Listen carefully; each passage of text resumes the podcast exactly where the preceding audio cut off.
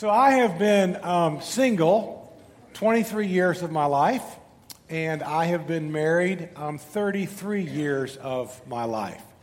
In the book of Genesis, we find Adam single. We find Adam married.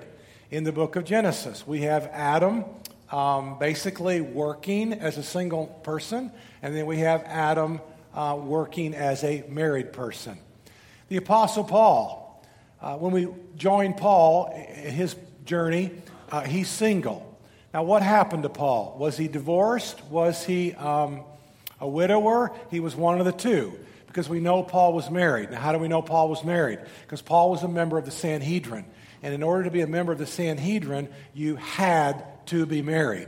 So, Saul of Tarsus, was he divorced? Was Saul, again, a, a widower? Well, we're not really sure but the Bible teachers are kind of split on this. They're about half and half, and most people tend to think he was divorced. And the reason they tend to think that Saul was divorced is because he probably wasn't very easy to get along with.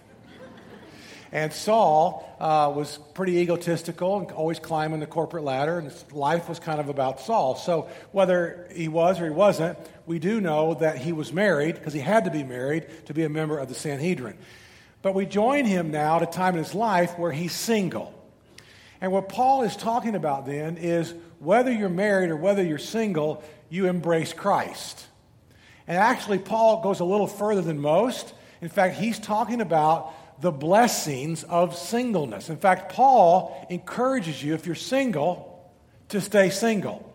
And Paul would say that you have some benefits, you have some advantages if you're single.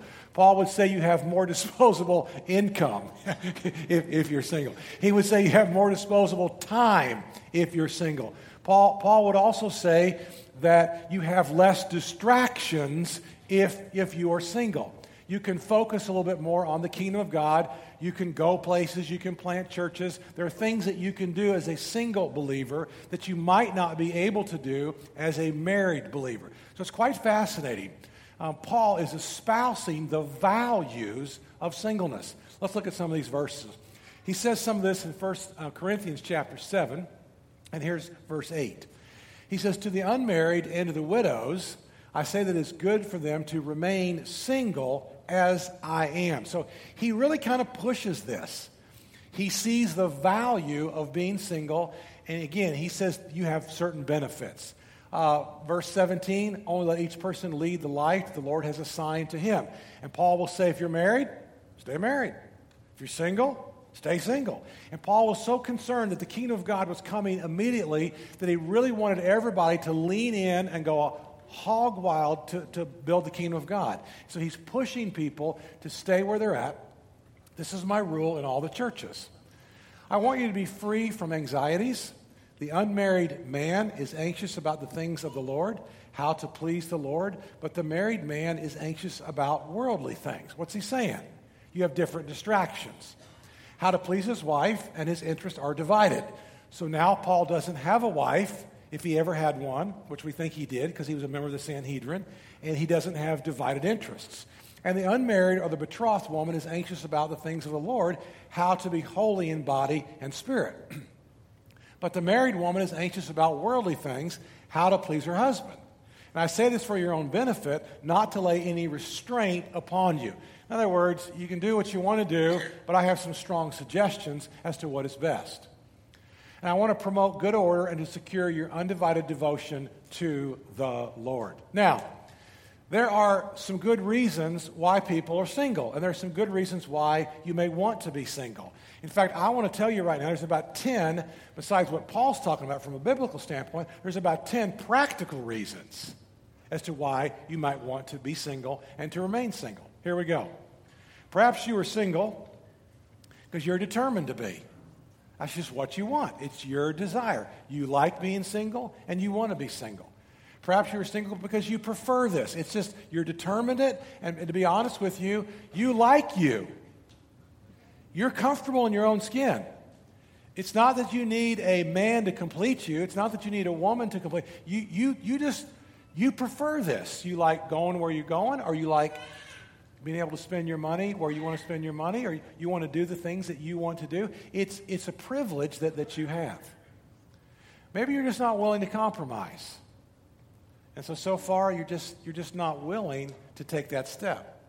Perhaps you're single because you haven't met the right one. It's not that you're going to remain single, but just at this point, you haven't found somebody that you're willing to sacrifice, to surrender, and, on all that good stuff, okay? Perhaps you're single because you're still hurting from a past relationship. That's a big one, isn't it? That's a big one, isn't it? Okay?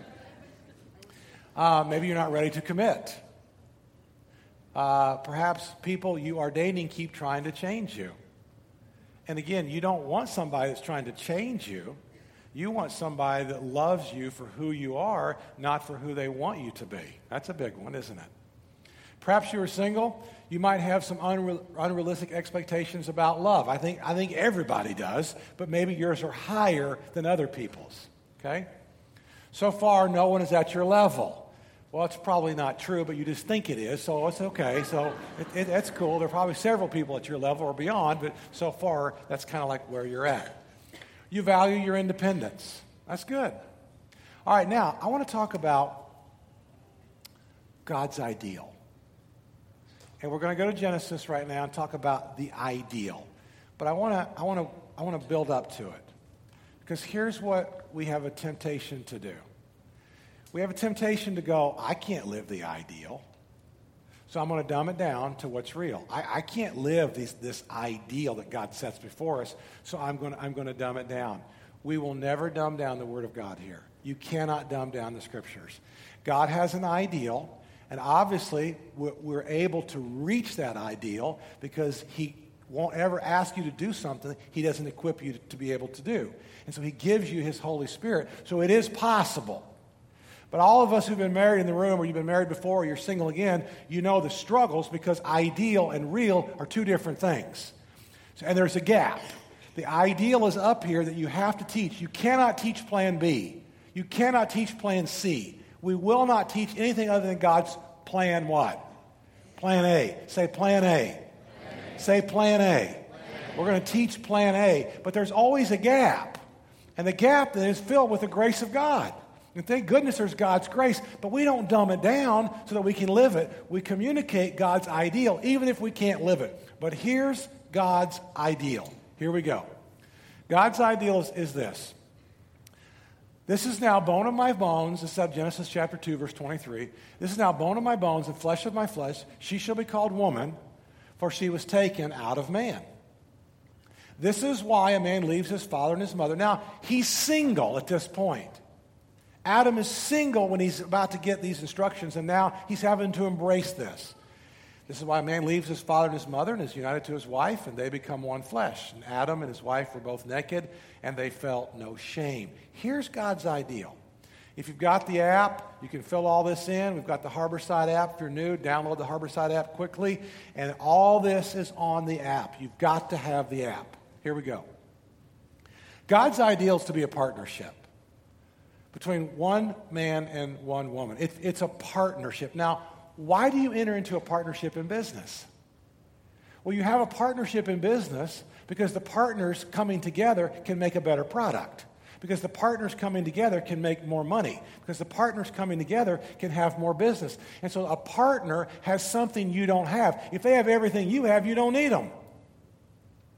So partnerships meet each other's needs, partnerships filling each other's gaps. And, and, and, this is what God's trying to. Now, I know there are single moms in this room. I know there are single dads in this room. My heart goes out to you, and I know you're doing the best you can and doing a great job. However, that's not God's ideal. And the reason it's not God's ideal is I thought about this when the kids were like in middle school. And I thought, my goodness, if Danita get, got hurt or got killed or something happened, and, and they just had me, as a dad, these kids would be in therapy for the rest of their life. Okay? I, I'm totally serious.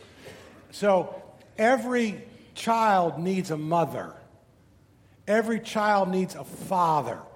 And together, a husband and wife are partners. Now, what this means is God has a mission for every marriage. If you don't know what your mission is, you need to find that out. You need to work on that. Every married couple has a mission. Now, that mission may change, it, the seasons, the decades may come and go, but every married couple, or if you're going to be married, you find out the mission. God has a mission for your marriage. And the two of you together are better off for God because you're now partners. And partners can produce more, and partners always make a better product. To be a permanent union. And I always say this the best marriage to work on is the one you're in. Okay? Does that make sense? Say that with me. The best marriage to work on is the one you're in. I want you to get this. The best one to work on is the one you're in. That's always the right thing to do. Maybe you're, maybe you're divorced. And maybe four or five years from now, you're going to remarry.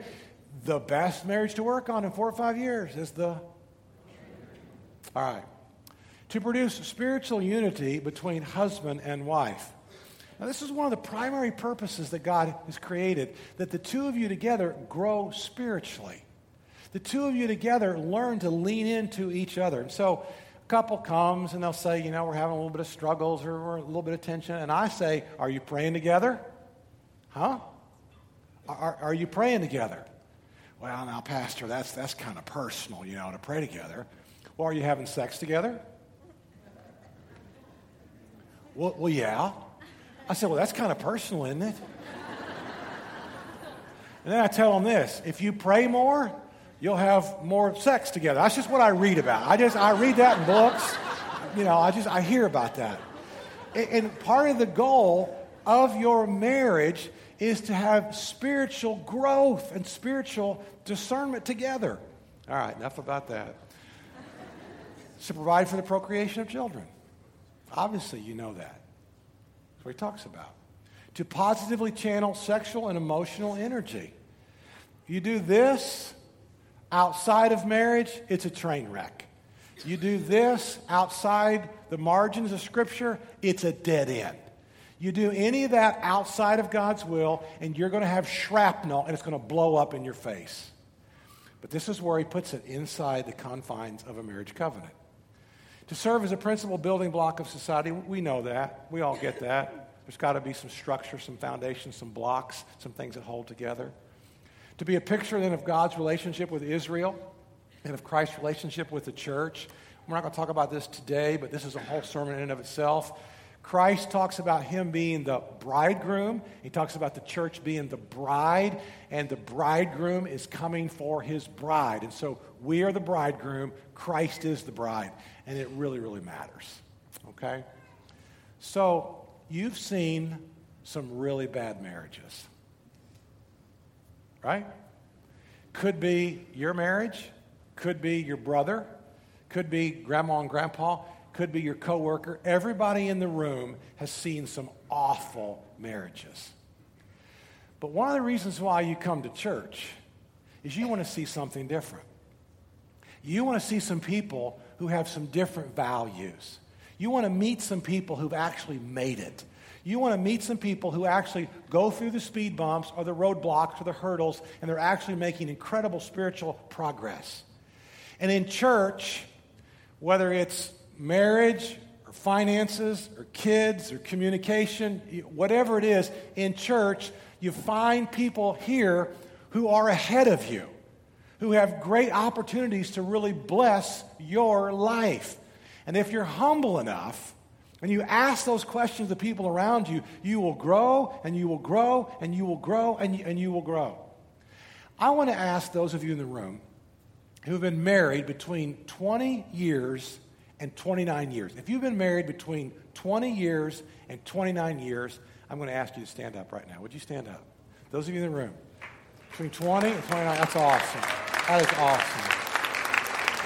That is absolutely awesome. All right, you guys be seated. That was 20 to 29. If you've been married between 30 and 39 years, would you stand up? You've been married between 30 and 39 years. Would you stand up? That is phenomenal. That is absolutely phenomenal. I, I didn't know, Dean, I didn't know you were that old. Um, that's, that's absolutely 33. How about 40? How about 40 to 49? If you've been married between 40 and 49 years, would you stand up? Wow. Oh my goodness. Stay standing. That, that, is, that is awesome. All right, here's the big one. You've been married 50 years or more. Would you stand up? Anybody in the room been married 50 years or more? 60?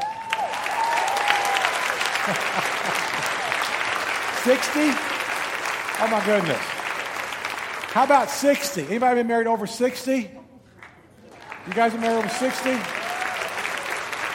How many years, Don? Don, how many years? How many, how many years y'all been married? 61. That is awesome. Congratulations. Congratulations.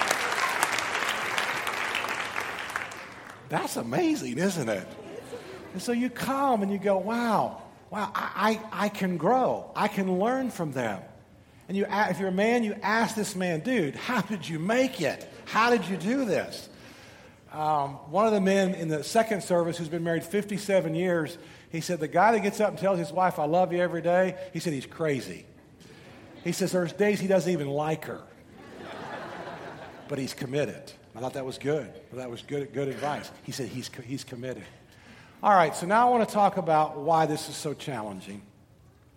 And the reason we built a wedding chapel, we built a drop dead gorgeous facility. And by the way, the weddings are coming. We've already done a bunch, and we've got like 38 in front of us, and they're booking, booking, booking like crazy.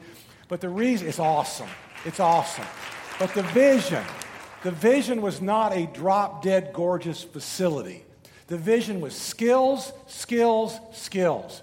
We're going to teach marital skills and all the premarital counseling, all the premarital equipping. There's four premarital sessions, there's two postmarital sessions. It's all about skills. Because here's what I've learned I've been a pastor for 35 years. I've married 500 people in my life. And not one couple ever got married and said, you know what? Uh, Pastor, I don't think it's going to work out. We're going to give it six weeks or six months or six years. We're going to get a divorce. But today we're going to get married. Nobody ever expects it not to work. You know why it doesn't work? Skills. Skills. You do not have the skills to be married for 60 years when you're 20 or 25 years old. You have very little skills. I was 23, Danita was 20, and I'm telling you, I had very, I got a theology degree at age 22. I had very little skills.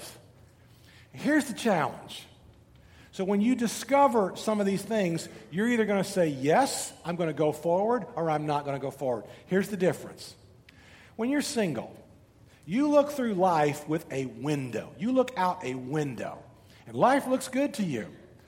Because life's really not as you see it, but it's how you perceive to see it. So you look out through this window and you look good. You're kind, you're gracious, you're patient, you're generous. You know, you're a good guy, you're a great girl, you're a great lady, and then you get married. You know where I'm going, don't you? It's no longer a window, it's now a mirror. And the mirror says back to you, your spouse, the mirror says back to you, you know, that was a little selfish. Or at times, you're not very generous. Or at times, you're not very kind. Or you're not really as hardworking. And, and, and husband and wife then become this ricochet back and forth. And now, what are you going to do?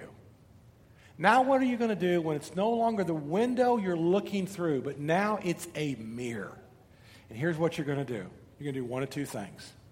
You're either going to adapt or you're going to sabotage the relationship and ultimately betray yourself. It's only one of two things. Now, let's talk about adaptation. Because the only people who are incredibly successful are the people who adapt, adapt, adapt, adapt. You stopped adapting in whatever field, in school, in business, in life, your practice, you stop adapting, you will stop growing. There is no growth without adapting. And so people who have been married for over 60 years, they've adapted, they've adapted, they've adapted versus the other people. The people who haven't been married that long or they've gotten several ch- challenges. You've stopped adapting. You've stopped growing. You've stopped the skills. Now, what do you do with that? Now, many people want to get better, but they don't want to pay the price to get better. Everybody wants to get better, but not everybody wants to pay the price to get better. And so when there's a price tag to your skill set, what will you do? I don't know. I have no idea what you will do. Some people repent. Some people humble themselves. Some people ask for help. Some people get support around them. Some people ask people who are mile markers ahead of them. And other people retreat, go back into the shell, become the turtle. I'm not changing. This is who I am. Like it or lump it. Now, is it worth fighting for? Well, God says it is. God says this relationship, this marriage, is absolutely worth fighting for. But how do you know? How do you know? Because every couple has challenges. How do you know if it's worth fighting for? Well, here are some signs. You're tormented uh, with doubts about leaving. I want to leave, but I'm tormented. The strain on the relationship can be attributed to the kids. Okay, I have an amen on this one. Okay? amen. I've told Danita we'd have a great marriage if it wasn't for the kids, and one of them's in the room right now, and I love her, you know? But every, every couple, kids, do kids take away stress? You can preach my sermon. I'll, I'll, let you preach. You still feel respected in the marriage. That's a good sign. Well, it's not going well, but you still feel respected. You both are willing to put in the work. Again, it might be a train wreck, but we're going to work on this. Signs your marriage is worth saving. You can't picture your life without each other. The spark is gone, but you think you can bring it back. The spark kind of comes and goes from time to time. But can we get it back? Your problems are not specific to the relationship. Maybe there's legal problems. Maybe there's in law problems. Maybe there's business problems. Maybe there's housing problems. Maybe, maybe what's going on around you is causing some real challenges in, in your life. You still enjoy spending time together. That's a really good sign. It's not going well, but, but I still like her. It's not going well, but I still want to hang out with him. At some point in the marriage, you had it. I like that. At some point, you had it. And if you had it, you can get it back again. You can get it again. Now, this is a big deal to Jesus. In Matthew chapter 19, Jesus says exactly what God was saying to Adam in Genesis chapter 2. Haven't you read, he replied? This is Jesus. That at the beginning, the Creator made them male and female. Now, I'm not going to get in a whole gender thing today, but this says it right here. And said, For this reason, a man will leave his father and his mother and be united to his wife. And the two will become one flesh. There's now a partnership. There's now a permanence. There's now all those things that we talked about. They're no longer two, but now they're one. Therefore, what God has joined together, let no one separate. So, where do you start? You go, Well, I'm single, and I like being single, and I want to be single for the rest of my life. Okay, Paul would say that's great. But you're going to have people around you who are going to need to hear these next five suggestions. You're going to have people that are in your family, in your workforce, in your neighborhood that absolutely need to know these next five things. So even if you're single, uh, I'm assuming most of you guys are single. You're in high school, right? All right. You guys single? All of you? All right. That's good. Take notes. I want you to, on the app, take notes or, or your, your journals, take notes because this is going to make a lot more sense to you. And for those of you that are married, it's absolutely going to make sense to you. Here's the first one. My first suggestion is this it's knowing. It's knowing. Where do I start? It's called knowing. Can you be a student of your spouse your entire life? Or are you going to be the professor? Or are you going to be the investigator? Big difference. Big difference between being the professor, you have all the answers, or the investigator, you were trying to find something wrong with him or find something wrong with her. Well, what if you were the, the student? Been married 33 years. Don't fully have the woman figured out yet. Okay? And it's absolutely fun to be a student of my wife. So, yesterday morning, um, we're getting ready to go ride bicycles, and we load them up on the SUV, and she's going to drive the SUV. And one of Ethan's friends had a car parked in our driveway, and so he, he, he actually is, lives over by the causeway, really close to Frenchy's over there. So I said, I'll take the car back. So Danita's following me. I'm in this kind of a little red car. She's in her SUV with the bicycles on the back, and we're going on Curlew. And we're on Curlew going west. And right before we get to US 19, so are you with me where I'm going? I'm going west on US 19. So we're going like to, toward Honeymoon Island. So before we get to US 19, I feel something on the back of my ear. Something jumps the back seat of this car onto my left ear. And all of a sudden, I'm, I'm doing this. I'm trying to get this thing off my ear. And it is a frog. A frog. a frog has jumped on the back of my ear. And it starts, then I feel moisture. It starts urinating on my ear. And all this is going down my neck, down my back and I, am freaking out. I mean, I, I'm literally going, and I jerk the car, you know, and I'm at a busy intersection. The light turns red, and um, I get out of the car. I go back to Danita. I do this at stoplights. And I, she said, What are you doing? And I said, You're not going to believe this, but a frog, frog's peeing on me. And I said, You know, I got, I, she just starts laughing. She can't stop laughing, all right? So then she calls Erica, our oldest, and now she's distracted and she loses me. She starts following another red car. and this other red car, we're going way past Frenchy's. This other red car turns the block before Frenchy's she thinks I'm lost. She starts blowing the horn at this little red car. This little red car goes into Frenchy's, into the parking lot, and she's pinned the car into Frenchy's. The car can't get back. She's blowing on the horn at this car, going, I pull up right beside her. And I go, and she's like, oh my gosh, she can't, she can't believe it, you know. Now, if you're that little red car and you're that lady that we pinned into Frenchy's, coffee and donuts are on me for life, okay? for life.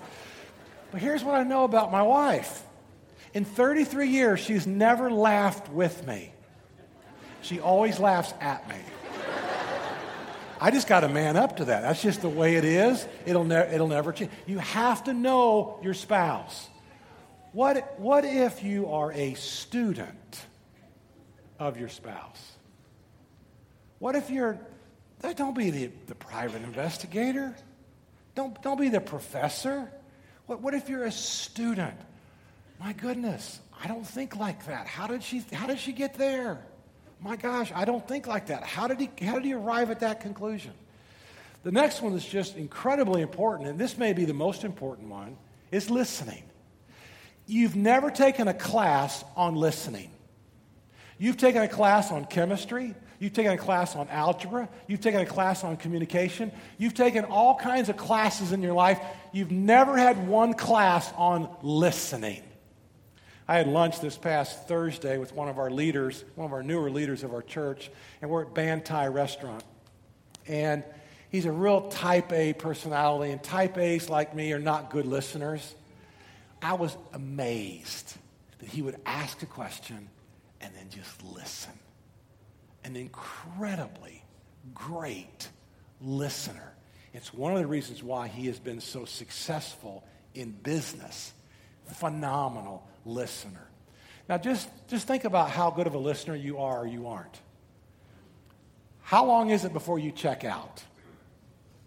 How long do you listen to your spouse before, in your mind, where's the remote? The Bucs are on TV. I mean, how, how long before you're, you're gone you know, I got to go dress shopping, whatever it is. This is like one of the most important skills. And again, after all these years and after all the mistakes that I've made with marriage, I, I go back and I'll say, I heard you, but I don't think I understood you.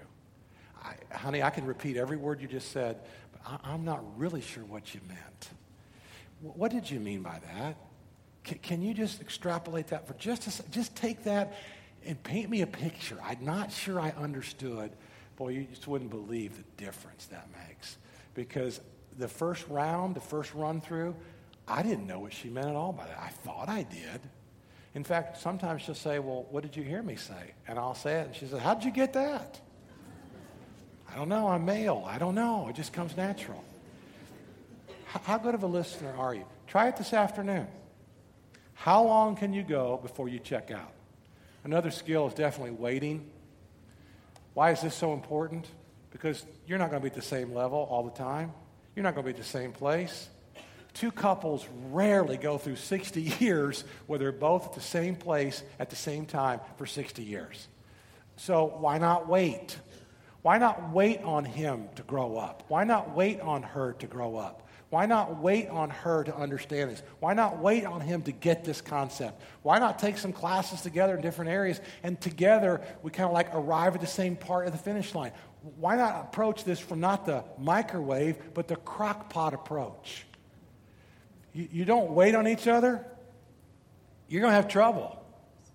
Because you will rarely both be at the same place at the same time in all areas. In some areas, ladies, he will be ahead of you in most areas, ladies, you will be ahead of him, all right? I, I, but, but you will not be at the same place at the same time.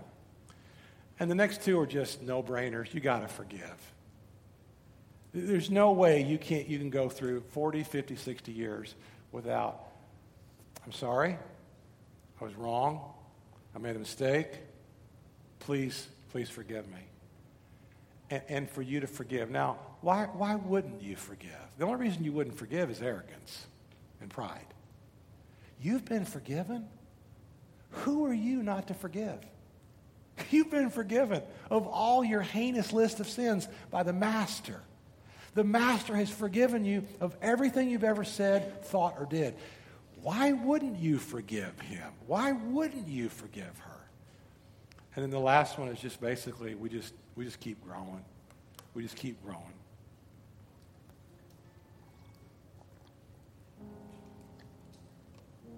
And that comes back to adapting again. I just keep growing. I keep making decisions to go forward. I keep making decisions that I'm going to have a better marriage by being a better married partner. Now, if you've done this, you've missed the whole point. If you're a guy and you're thinking about where she needs to change and she needs to grow, you've missed it. If you're the lady and you're thinking about where he needs to grow, where he ne- you, you've missed it.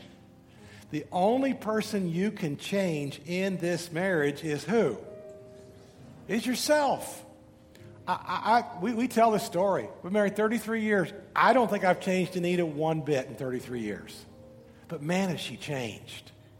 And she will tell you that uh, she hasn't changed. Just recently, I heard her tell somebody, I haven't changed Kurt. Kurt's basically the same. DNA, but I haven't changed him one bit in 33 years.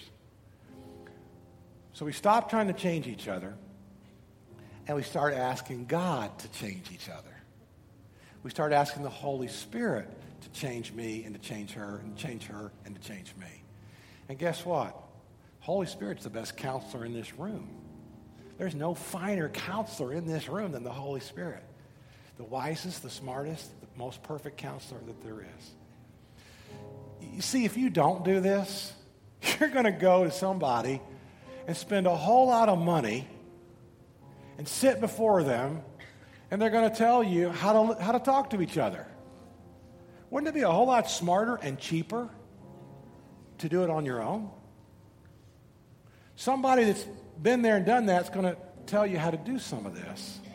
And those are the five most essential pieces of your growth that you could ever imagine. So I'm going to ask our prayer partners to come down front right now. And if you are single or if you're married, I want you to stand up.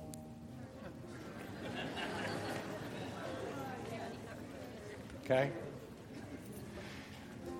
And our prayer partners want to receive you today if you want to give your life to Christ. It's always a place to begin. If you're single, if you're married, you always begin with Christ. You give your life to Jesus. Maybe today there's some very specific things that you want to pray for. Maybe it's not even your marriage, you want to pray for somebody else's marriage. Maybe you're single and, and your parents are having a tough time in their marriage and you want to come down and be prayed for and be prayed over for your parents. Our prayer partners are down here today. They want to pray with you, pray for you, and they will pray over you. Lean into Jesus. You are the King of Kings and you are the Lord of Lords. And we worship you today. Lord, for everyone that's single in this room, let them embrace their singleness. Let them embrace the fact that you have given them a grand opportunity to impact the king's people wherever they live and wherever they work and whatever they do. And so, Father God, for all the single people in this room, I don't know if it's your will for them to be married in the future or not.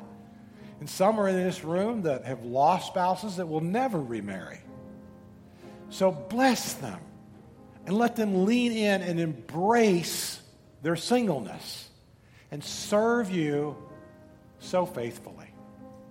And for those in the room that are, are married or they're about to get married, I pray that you will help us to develop skills. These, these skills of knowing, listening, waiting, forgiving, and growing. Grow us. Grow us individually, grow us together. Because you've got a mission for every married couple in this room. To your glory and to your honor, we pray. In the name of Jesus, amen.